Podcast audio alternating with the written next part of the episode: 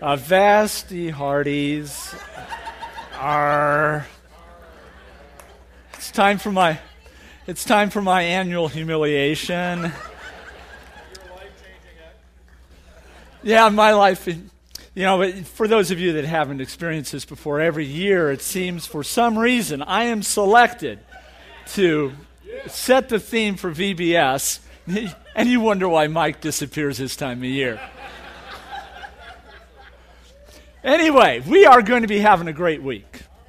And it's going to be VBS. They're going to be exploring God's Word and some of the themes that you see right there. God's Word is for everyone. God's Word is life changing. God's Word is truth.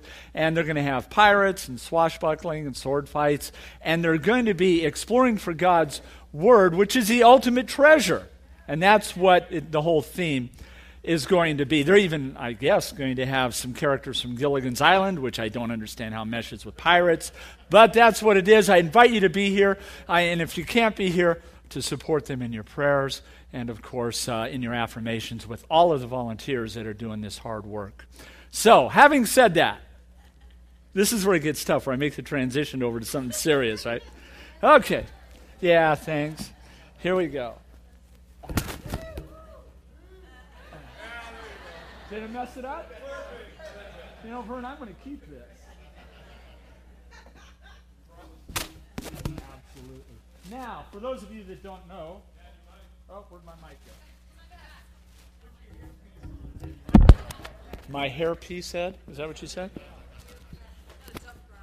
It is. It's tough. First service was so quiet. It's unbelievable. I enjoy the ones that haven't woken up yet. For those of you that don't know, my name is Brett Holloman, and I am the pastor of care and shepherding here at Cypress Church. And um, I've been fortunate enough, as I said, in the past few years to set the trend, or at least the, the attire for VBS, and it's always fun. But uh, we're shifting, shifting gears right now to something a little bit more serious, a little bit more. Uh, applicable to what we're trying to do from a day to day basis in terms of our Christian walk and our Christian testimony. And I invite you to open up your Bibles, if you would, to Acts chapter 8. Acts chapter 8. We're going to be talking about being available. Being available. You know, we've been talking a lot over the last few weeks, uh, and particularly Mike and the rest of the staff, about our unique call. What is our unique call, both as a church and as individuals? Because the unique call really helps define where we're going to be going in our efforts to honor God. And I believe that, that the unique call can probably be centered on one word in its essence. And that one word is availability. And we're going to see today in Acts chapter 8, when we explore some of the things that Philip did, what availability means, how we define it, how we go about exemplifying it, and what the results typically are. You see, our availability really shows itself in two different areas. Number one, our availability to God allows Him to operate through us and allows Him to show great things to people about the love of Christ through how we behave and how we reach out. But the other portion of availability is the fact that we have to be available to others. All right? Not God is we're available to God, but we're also available to others. And that's where we start talking about our unique call. A couple of things that I just want to uh, a little little bit of a of a disclaimer here, if I may. I'm going to be using a lot of personal examples, but not because I have this thing wired, because I don't. I'm learning just like the rest of you. But as I've attempted to apply some of the principles that we've been talking about over the course of the last several weeks, I've encountered personal challenges and personal uh, uh, examples that may be appropriate, that, that I can share with you that will help you understand that I'm in the boat with you. I don't sit up here and, and speak from any sense of knowing this, you know, in, in an ultimate, from an ultimate standpoint. But it's really centered the availability is really centered on this, and this is where it comes in. Acts chapter 1, verse number 8. It says, But you shall receive power when the Holy Spirit has come upon you, and you shall be my witnesses in both Jerusalem and all Judea and Samaria, and even to the remotest ends of the earth. We've all heard that, we understand it. But one of the things that's really scary about this is that we tend to believe that we have to be evangelists in order to accomplish that goal. To a certain degree, some of us are called to do that. But many of us are so afraid to say anything because as Christians, we look at evangelists and we think, well, wait a minute. You know, it means that we have to stand in front of a group of people, we have to, to speak the word with power, and we have to speak it effectively, and we have to have known results. And that's scary because most of us don't even want to mention or raise our voices in our small groups because it can be very intimidating. So the word evangelist from a Christian standpoint has certain connotations which are a little difficult. But from a, from a world standpoint, evangelism and evangelist has taken on a whole different context, not always flattering. Take a look at this video that I showed a couple of years It's ago, bigger than but is really relevant today as well. The fear is bigger than money or real estate. There's only one thing bigger than the fear, my friends. Only one thing. And that one thing is the faith. Faith that the universe will need his skills. Faith that this woman loves what's in his soul, not what's on his head. Faith that his children will be protected, not by a man with a 357 Magnum, but by the man with the 12 gauge supercharged grenade launcher. and that man, brothers and sisters, that one man is one man, and one man only. That man is Jesus Christ. And if you want to feel happy, all you got to do, if you want to feel loved, all you got to do, if you want to feel safe, if you want to feel strong, if you want to walk tall, all you got to do, all you got to do, all you got to do is get saved. You'll not be seeing that this morning. Number one, I'm just not that limber anymore. But that's, that's what the world thinks when they think of evangelism, right? But the fact of the matter is, is that Philip was a powerful, powerful man in, in, the, in the actions of God. And we're going to see that. But it, it wasn't because he was supernatural. It wasn't that he possessed these unbelievable powers. It was because, I believe, that he applied certain principles that we're going to talk about this morning that you can apply. And you can have results that will glorify God. And the first one that I want to mention and I kind of got uh, told I did this wrong in first service because I didn't go right to the bulletin and the points. The first one I want to mention, though, is commitment. Commitment is in that first blank. Would you agree with me that nothing exceptional, nothing spectacular can happen unless there's a high, high level of commitment?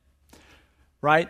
We can do things, and we can do spectacularly mediocre things because our level of commitment is low. Is low.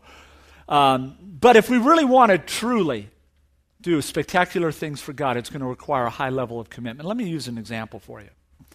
I don't follow sports all that much, um, but when it gets to the finals, I tend to tune in. And as I mentioned earlier in first service, and Justin and I have a running joke, I will select whichever team is winning as my home team. I mean, right up to the finals, I'm going for the team that's winning. And when they win, I never lose. But the Lakers were playing the Boston Celtics here a few weeks back, and they were interviewing Kobe Bryant. Think of him what you will. Kobe's an excellent basketball player. And he has a very, very high level of commitment. And, and the interviewers were asking him during that series, Tell me about your commitment to the game. And this is what he said. He goes, I love the game of basketball. And I love it to the degree that I can name all of the former players. I can tell you all of the winning moves, all of the spectacular plays that won games in the last second. He goes, I know the game inside and out because I've watched it from the past to the present. And oh, by the way, he's the last one on the court during practice when everybody else has gone to the locker room. That's commitment. And that's commitment that has shown itself to be unbelievably powerful and successful in his field, in his, in his uh, realm of basketball. To the point to when I go to Los Angeles, uh, I also work in another church in LA. You know, he's the idol of all the kids in, in South Central LA. They love him. And even to the point to where I've gone to Odessa in the Ukraine on the Black Sea. And I've seen Kobe Bryant jerseys, the old number eight with kids that don't know anything else, but they know Kobe Bryant. And the fact of it is that his level of commitment to that ball game has allowed him to be unbelievably successful. And we're going to see that level of commitment in Philip's behavior as well. There's no lukewarm commitment on the part of Philip to Acts chapter 1, verse number 8. But he lived in very, very interesting times. Probably times that were even more difficult than what we're experiencing right now. Because take a look. I want you to look at verse number 4 of chapter 8. Therefore, those who had been scattered went about preaching over him, or pardon me, went about preaching the word. You see, it was a little, the church was being persecuted tremendously in that time and the church was being scattered. Much, and the analogy may not be appealing to everybody, but you hit an anthill with a stick, man, and everybody runs everywhere, right? And, and so the, the believers, under the persecution of the church, were leaving Jerusalem and going to various places and beginning to preach the word. It's part of God's plan, actually, to spread the gospel. And Philip, remarkably, goes to a region known as Samaria. Now, you'll recognize Samaria because in John chapter 4, that's where Jesus went. Right? He traveled to Samaria and he sat down at a well and had an exchange with a Samaritan woman. Right? And, the woman was kind of taken back because she couldn't figure out why a Jew was talking to her because there was no love lost between the Samaritans and the Jews. In fact, his own disciples come up and begin questioning him. Why are you doing that? So, that area, Samaria, would not be an area that you would think would be readily receptive to the Word of God. And yet, Philip goes there, and you may think, well, he probably went there, and maybe he didn't get quite the results that he would expect. But read down a little bit further, verses 6 through 8. And it says there, and the multitudes with one accord were giving attention to what was said by Philip as they heard and saw the signs which he was performing. For in the case of many who had unclean spirits, they were coming out of them shouting with a loud voice. And many who had been paralyzed and lame were healed. And there was much rejoicing in that city. You see, Philip went to an area that you wouldn't necessarily expect someone would go to preach the Word of God. But it was an area that was different. It was an area that was challenging. It was an area that was outside his comfort zone. Let me use a personal example, if I may. You'll notice that I kind of headed this sermon Metro Line Mission Field. I have a number of clients in downtown Los Angeles. And it would be very easy for me, as I was explaining and talking with Pastor Mike about, that I could get in my car, particularly on a hot day like we had a couple of weeks ago, and, and turn on my air conditioning and put in my, my, my Christian music CD or, or listen to the message on Sirius Radio and just pray my way to LA. I could do that. And you know what? It's okay. It's good. But God has challenged me in a different area. God has asked me to ride the blue line. Have you ever done that? So I get on the blue line at Willow and Long Beach Boulevard for the specific reason of understanding something different than what I'm used to.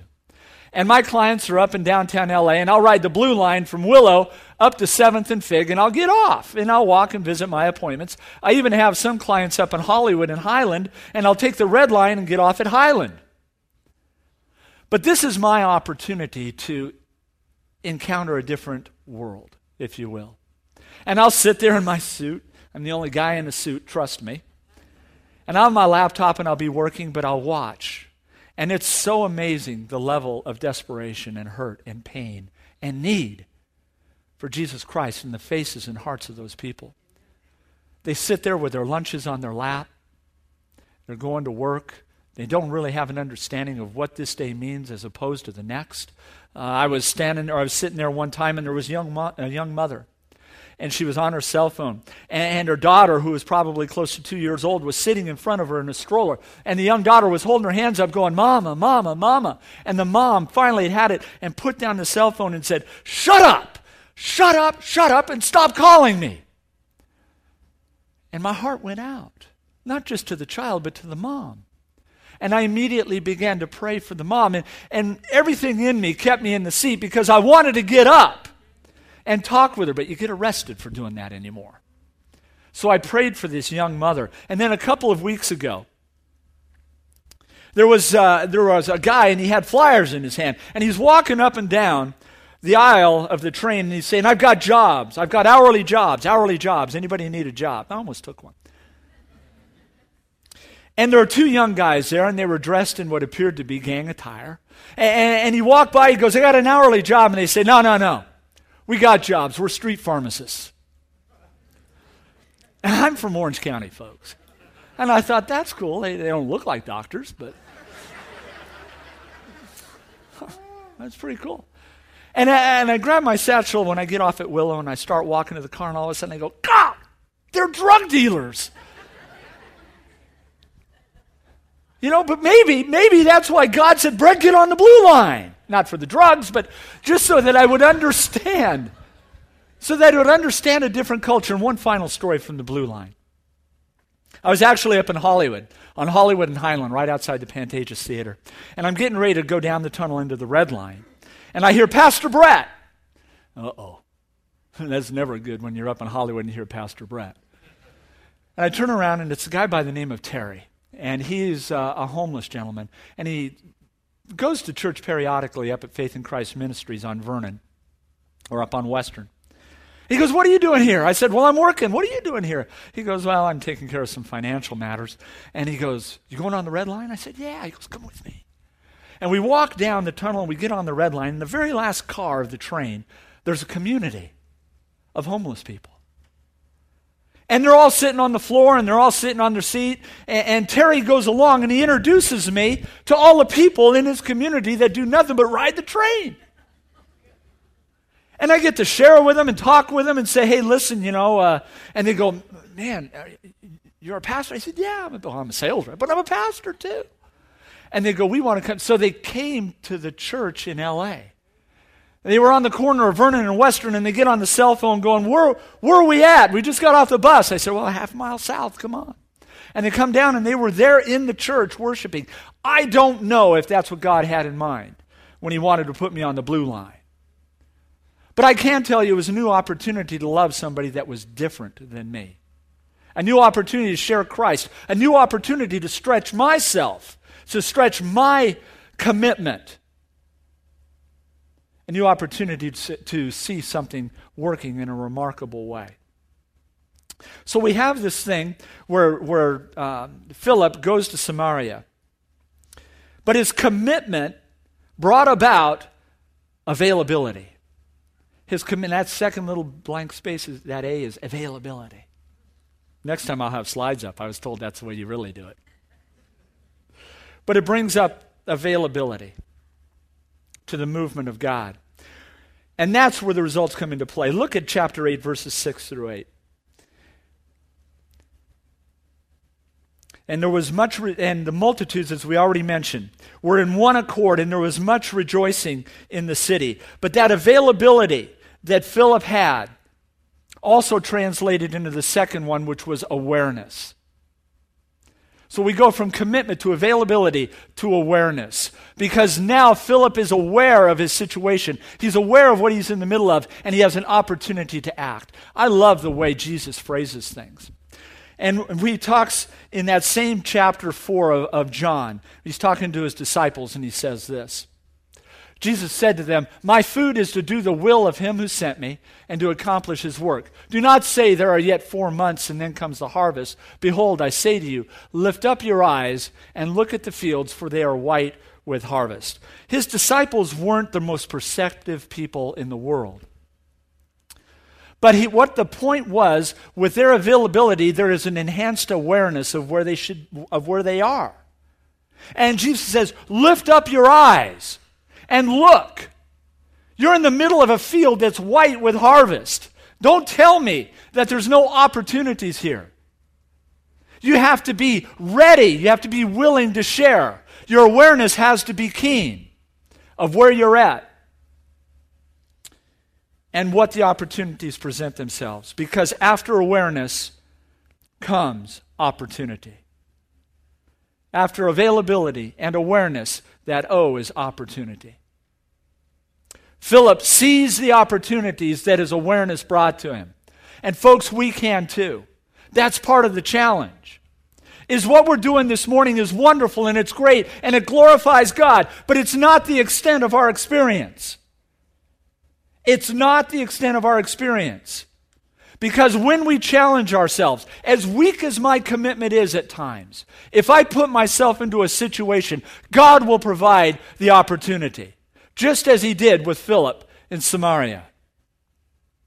And the results could be astounding. Or, instead of whole groups of people getting saved and, and a tremendous movement of God, it can involve one man, as we're about to see now. The second thing after commitment is communication. If we have that availability, if we have that awareness, and God gives us the opportunities, He's going to communicate with us. And through the touch of His Spirit, He begins to communicate with Philip. The work in Samaria was going along at a tremendous rate. Things were happening. Wonderful explosions were happening in, in, in terms, of spirit, in terms of a spiritual nature. So much so that the church in Jerusalem, in, in verse number 14, it says this Now, when the apostles in Jerusalem heard that, heard that Samaria had received the word of God, they sent to them Peter and John. See, Peter and John are in Jerusalem, but they're hearing that there's something spectacular going on in Samaria, primarily through Philip. So they send Peter and they send John to investigate. And, and they, get to, they get to Samaria and they're looking around and they're seeing things happen. Things of the Spirit. They have to take care of some spiritual housekeeping, absolutely. And there were baptisms. But then at the very end of that, it says that Philip, or pardon me, that Peter and John returned to Jerusalem after they had witnessed and shared what was happening. They returned to Jerusalem. And oh, by the way, on the way back to Jerusalem, they started preaching in some of the villages in Samaria. These are two of the guys, by the way, in John chapter 4 that were questioning Jesus about what he was doing there. Now they're preaching themselves. And it would be very easy to believe that Philip would go, All right, my work's done. I'm going to head back to Jerusalem with the boys. But God was not done with him yet. Because God is communicating constantly with Philip because of his commitment and his availability. Look what happens in verse number 26. But an angel of the Lord spoke to Philip, saying, Arise and go south to the road that descends from Jerusalem to Gaza. This is a desert road. You know, uh, Peter and John leave. Philip now is in a conversation, communication with God again.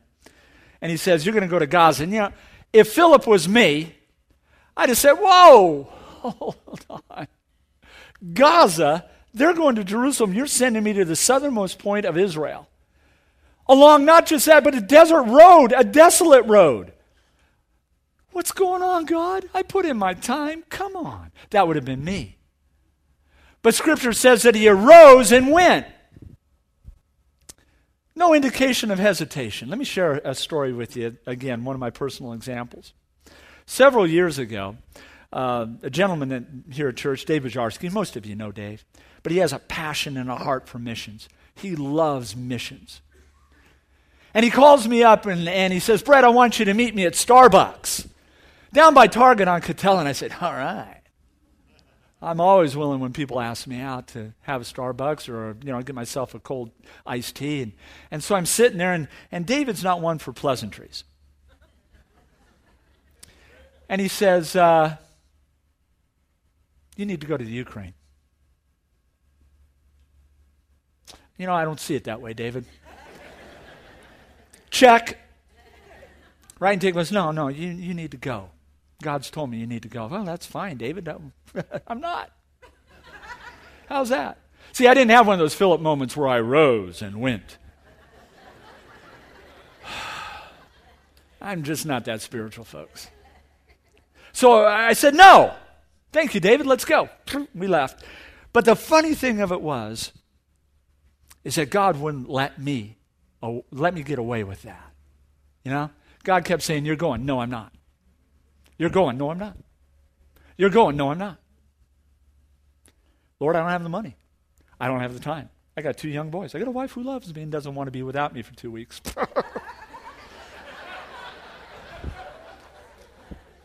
you're going. No, you're not. Oh, I'm, you're going. No, I'm not. I remember I, I, I, run, and I was down on Valley View, and I was running north to Katella, and I'm running. And God says, You're going. I said, Okay. Listen, here's my deal. Here's my deal. Someone else goes, and I pay their way. Three months later, I'm getting off a train in Odessa in the Ukraine. The fact of the matter is, though, folks, is that changed my life. That changed my spiritual DNA. Fundamentally, I was never the same again, in a good way. But the fact of the matter is, is I didn't have that, that nature within me that says I rose and went, right? There was a struggle there. But when I did listen to God, when He communicated to me and said, You're going, and I listened and I went, fundamentally, I changed. I was never the same again. It's a wonderful thing. So, whether it's, it's God guiding Moses through the desert, or, or whether he's talking to Paul in the vision of the Macedonian man, or, or whether he's, he's sending you or me somewhere, God communicates when we're available, sincerely available. And I don't know where it's going to be for you. God's taken me several different places, has changed me. But for you, it, it can be a hospice situation where you minister in a hospice or a, or a hospital room or a hotel ministry or, or to children. I, there's no way I could minister to children. That's not my call, but you have a calling. And God wants to communicate with you through your availability. I love that story in 1 Kings chapter 19. You know, verses 12 through 13. Elijah, a powerful prophet of God powerful prophet of God. He has an, an enormous and wonderful victory over Jezebel, the evil, evil leader and queen. And, and many of her priests die, and she's, she's vengeful. She wants this guy. And Elijah ends up running into the far reaches of the desert. He hides in a cave. God is not done with Elijah either. And, and he tries to speak with Elijah, but it's not in an earthquake, which occurred. It's not in the fire, and it's not in the strong wind. It's in a what? A still small voice. Right? And he tells Elijah, Get up and get going. I'm not done with you yet. Stop hiding. When we're available, when we're committed, God wants to communicate with us. And that's the challenge we all face. So take a look at verse number 29. And the Spirit said to Philip, Go up and join this chariot. When we say that, that Philip arose and went, we should be excited about that. Because what we're now entering into is not a mass event like Samaria, but we're entering into a one on one situation where God so loved one man, the Ethiopian that he's about to meet, that he sent another man through a desolate desert road to find him. And in verse number 29, God's speaking to Philip, and he says, Go up to the chariot. You see, the Ethiopian was sitting in the chariot, and he was reading a section of Isaiah. And, and, and the section of Isaiah he was reading out loud because that was the custom of the day. So Philip's standing there and he sees the chariot with Ethiopian in it, and the Spirit very clearly says, Go up to the chariot. But the Ethiopian is reading a section of Scripture about Isaiah and the prophecy. And when Philip had run up to him in verse number 30, he heard him reading Isaiah the prophet and said, Do you understand what you are reading?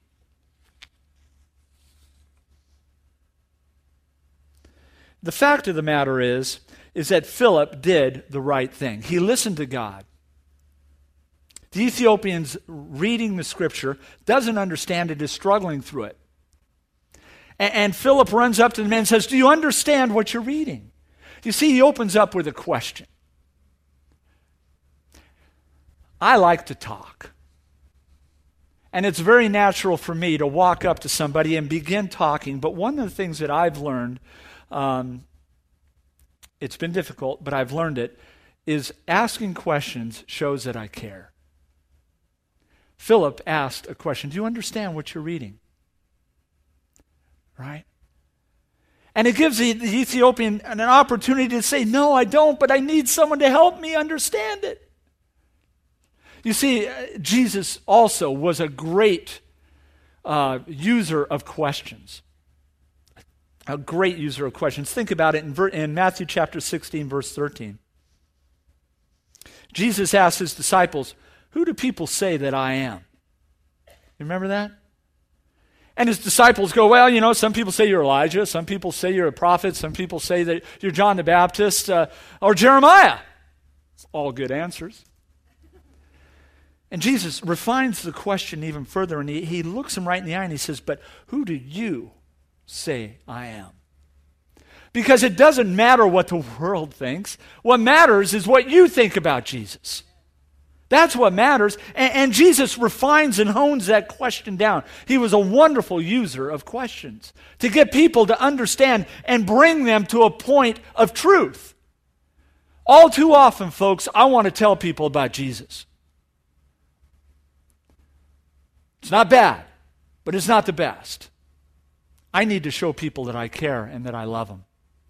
There's another section of scripture in John chapter 5. Jesus is going along, and, and, he uses a question to a man that's sitting by a pool. And tradition had had it that this pool, when, when the ripples came upon the pool, that an angel's wings had touched it, and the first one in the pool would be healed.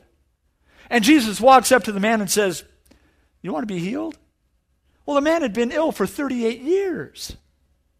What do you think? Of course, he wanted to be healed. But Jesus wanted to bring him to a point of understanding of his need for a Savior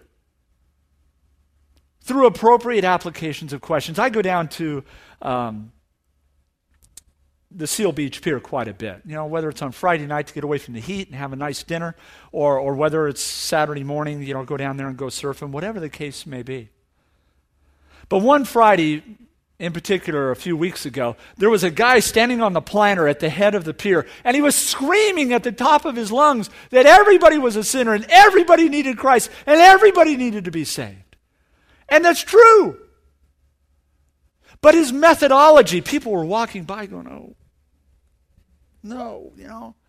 And I got to admit, I stuck in there. I tried because I wanted to honor his efforts. But the fact of the matter is, folks, it didn't resonate with me. I had to walk away. You know, Philip asked a question. We need to be asking questions. And Philip uses the questions as an opening in verse number 35 to preach the gospel. And Philip opened his mouth, and beginning from this scripture, he preached Jesus to him. The door opened, the Ethiopian was going, I don't really understand this. Now, this is a fairly large group. From up here, it's pretty intimidating. But you may be struggling today. And you may not understand Scripture and how it can apply to your life, your problems, and your situations. You're waiting for someone to run up to your chariot you're waiting for someone to come up and ask you a question and see how your, how your life is and how Scripture can be applied in a meaningful, powerful way. You're waiting. I'm here to tell you this church is filled with people that are waiting to ask the question. And there will be opportunities to do that. We're all hurting. We're all in pain in some way, shape, or form. We're all sitting there in, the, in, our own chariot trying to figure out how Scripture applies to our lives. We need a Philip to come up to us and help us explain the glory and the gospel of Christ and how it applies to our life. This church has people just like that.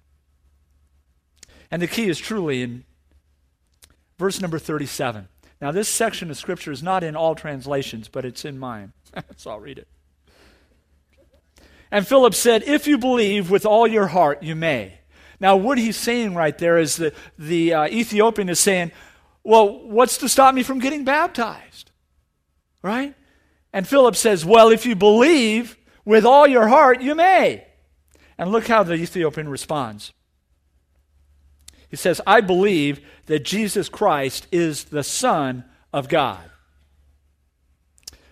Romans 10:9 says that if you confess with your mouth Jesus is Lord and believe in your heart that God raised him from the dead, you will be saved.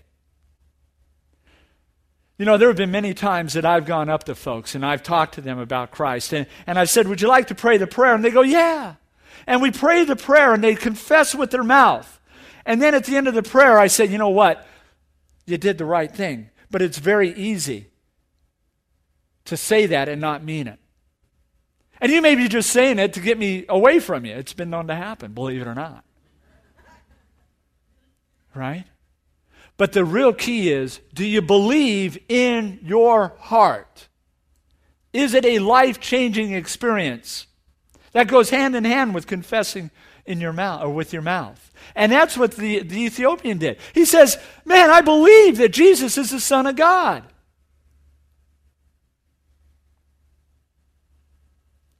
It's quite simply a question, folks, of where we put our faith. It boils down to that. Many people put their faith in their possessions. And, and, you know, if I could just get that house, if I could just get that next step in my promotion, if I could just get that additional money, or even in this economy, if I could just keep my job, I'll be happy. And I'll be on fire for the Lord. Right? Many people just say, if I get those things, I'll be fine. Or, or if I could just get that relationship. That's what I want that, that someone who can, who can complete me, who can meet my needs, man, that, my life would be complete. Maybe it's recognition. I need someone who can, can applaud my efforts and understand how great I really am. And when I get that recognition, man, life will be complete. And things will work. I just know it. And those things happen sometimes, many times they don't. And we're just as empty as we were before. We've all been on that, on that treadmill. Real, real happiness and real satisfaction and real joy and real contentment comes from a saving knowledge of Jesus Christ. And it, it comes from a fact that we have to admit that we're sinners. Not a popular concept in this world today, because everybody is okay. And if you go and tell people they're sinners, they go, I'm all right. What are you talking about? But we are. And the things we've done and the, and, the, and the sins we've inherited from our forefathers, we cannot get out of them through any effort of our own. We can't. People have tried and people have failed. The only way that we can, can possibly come to a saving knowledge of God is through a saving knowledge of Christ. We have to accept Him as our Savior. We have to repent of the lifestyle that's driven that wedge between us and God. We have to accept His Lordship and His guidance and turn our lives over to Him. That's what the Ethiopian did. I believe that Jesus is the Son of God. That's what needs to happen. Don't put your faith in your possessions or in, recognition or in relationships. Put your faith in Jesus Christ, the one who died for us on the cross, the one who shed blood, cleanses us from all our sins. That's where it's at. And that's the message that Philip got through to the Ethiopian.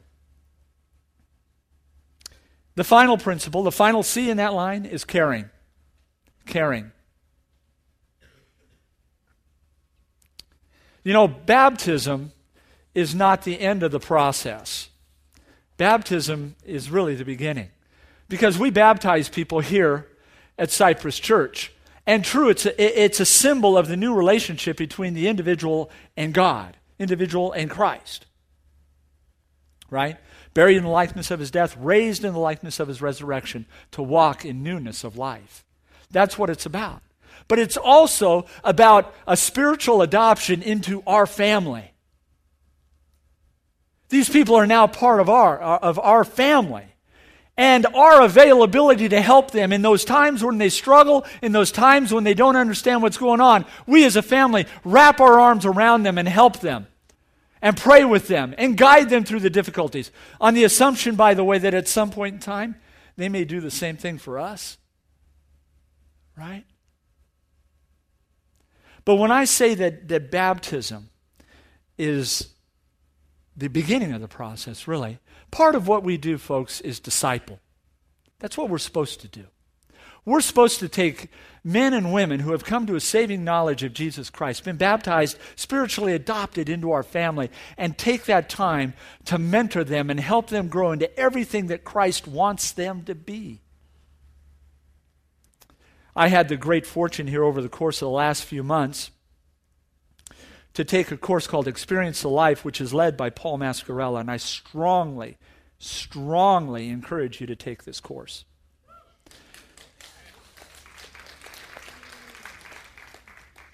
But in it, as I, as I talked with Paul and as I talked with other men that were in my group, I gradually realigned my priorities. You see, I'm in sales. And, and I always thought that, that my job was to sell more software. That's my job, that's what I do. But as I talked with these wonderful men of God, my priorities changed to where I understood that my job is to become more Christ like more in the image of my Savior. Everything else flows from that. That's my job, right? It's wonderful. That total realignment of my priorities. That's what I've learned. Another wonderful example of caring and discipleship. Uh, I'm going to embarrass this guy, and I love embarrassing him. Rod Ayers. Rod did several things around this church, wonderful things. But at some point in time, remember how I talked about commitment and availability and communication? God spoke to Rod and Rod and told Rod, "You are now going to start discipling men." And Rod has come up to me a few times in the past and said, "Man, who's this guy? Who's that guy? Who's this guy? I want to go talk to him about discipleship." And I know that Rod has discipled people because I've met him in restaurants where he's heads down with people, going through Scripture and looking at Scripture. That's what I'm talking about, right? Not to, not to embarrass him or hold him up because there are other people that do wonderful things in this church as well. But God, uh, but Rod is listening to God and meeting people on the desert road, meeting people at their chariot, and helping them understand Scripture and how it applies to their life. Finishing up now. Verse number 39 And when they came up out of the water, the Spirit of the Lord snatched Philip away. And the eunuch saw him no more, but went on his way rejoicing. Remember back in verse number 8 when they talked about Samaria? And there was great rejoicing in that region. You remember that? The key word here is rejoicing. When people are touched by the power of God through available individuals, and they see how God can alleviate their pain and walk them through the valley and help them in their darkest moments or share wonderful times with them, they naturally rejoice. And that's my question to you today. God's unique call starts out with availability. Availability allows God to talk to us, empowers us to talk to other people, and results in rejoicing. Philip was not a supernatural individual. He wasn't. But he took principles and he applied them to his ordinary life, which allowed him to achieve extraordinary results. Don't sell yourself short. Listen to God, He'll not guide you wrong. Let's pray. Heavenly Father, Lord God Almighty, thank you again for these wonderful people that I love so much. People that uh, inspire me and guide me, invigorate me. And Lord, I thank you for the example that they provide to me about what it means to be followers of Christ.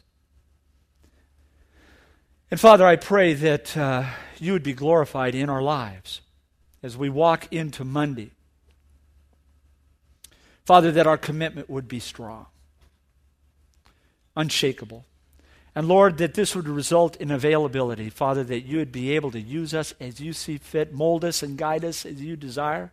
And Father, that you'd increase our awareness to those that are so desperately in need to hear from you all around us. And Father, you'd give us the opportunity to act on that awareness. Father, talk with us, communicate with us, that we might communicate with others. And Lord, finally, allow us to be caring and loving, that discipleship would result in rejoicing. All praise, all honor, all glory to you, for it's in your Son's mighty and precious name I ask these things. Amen.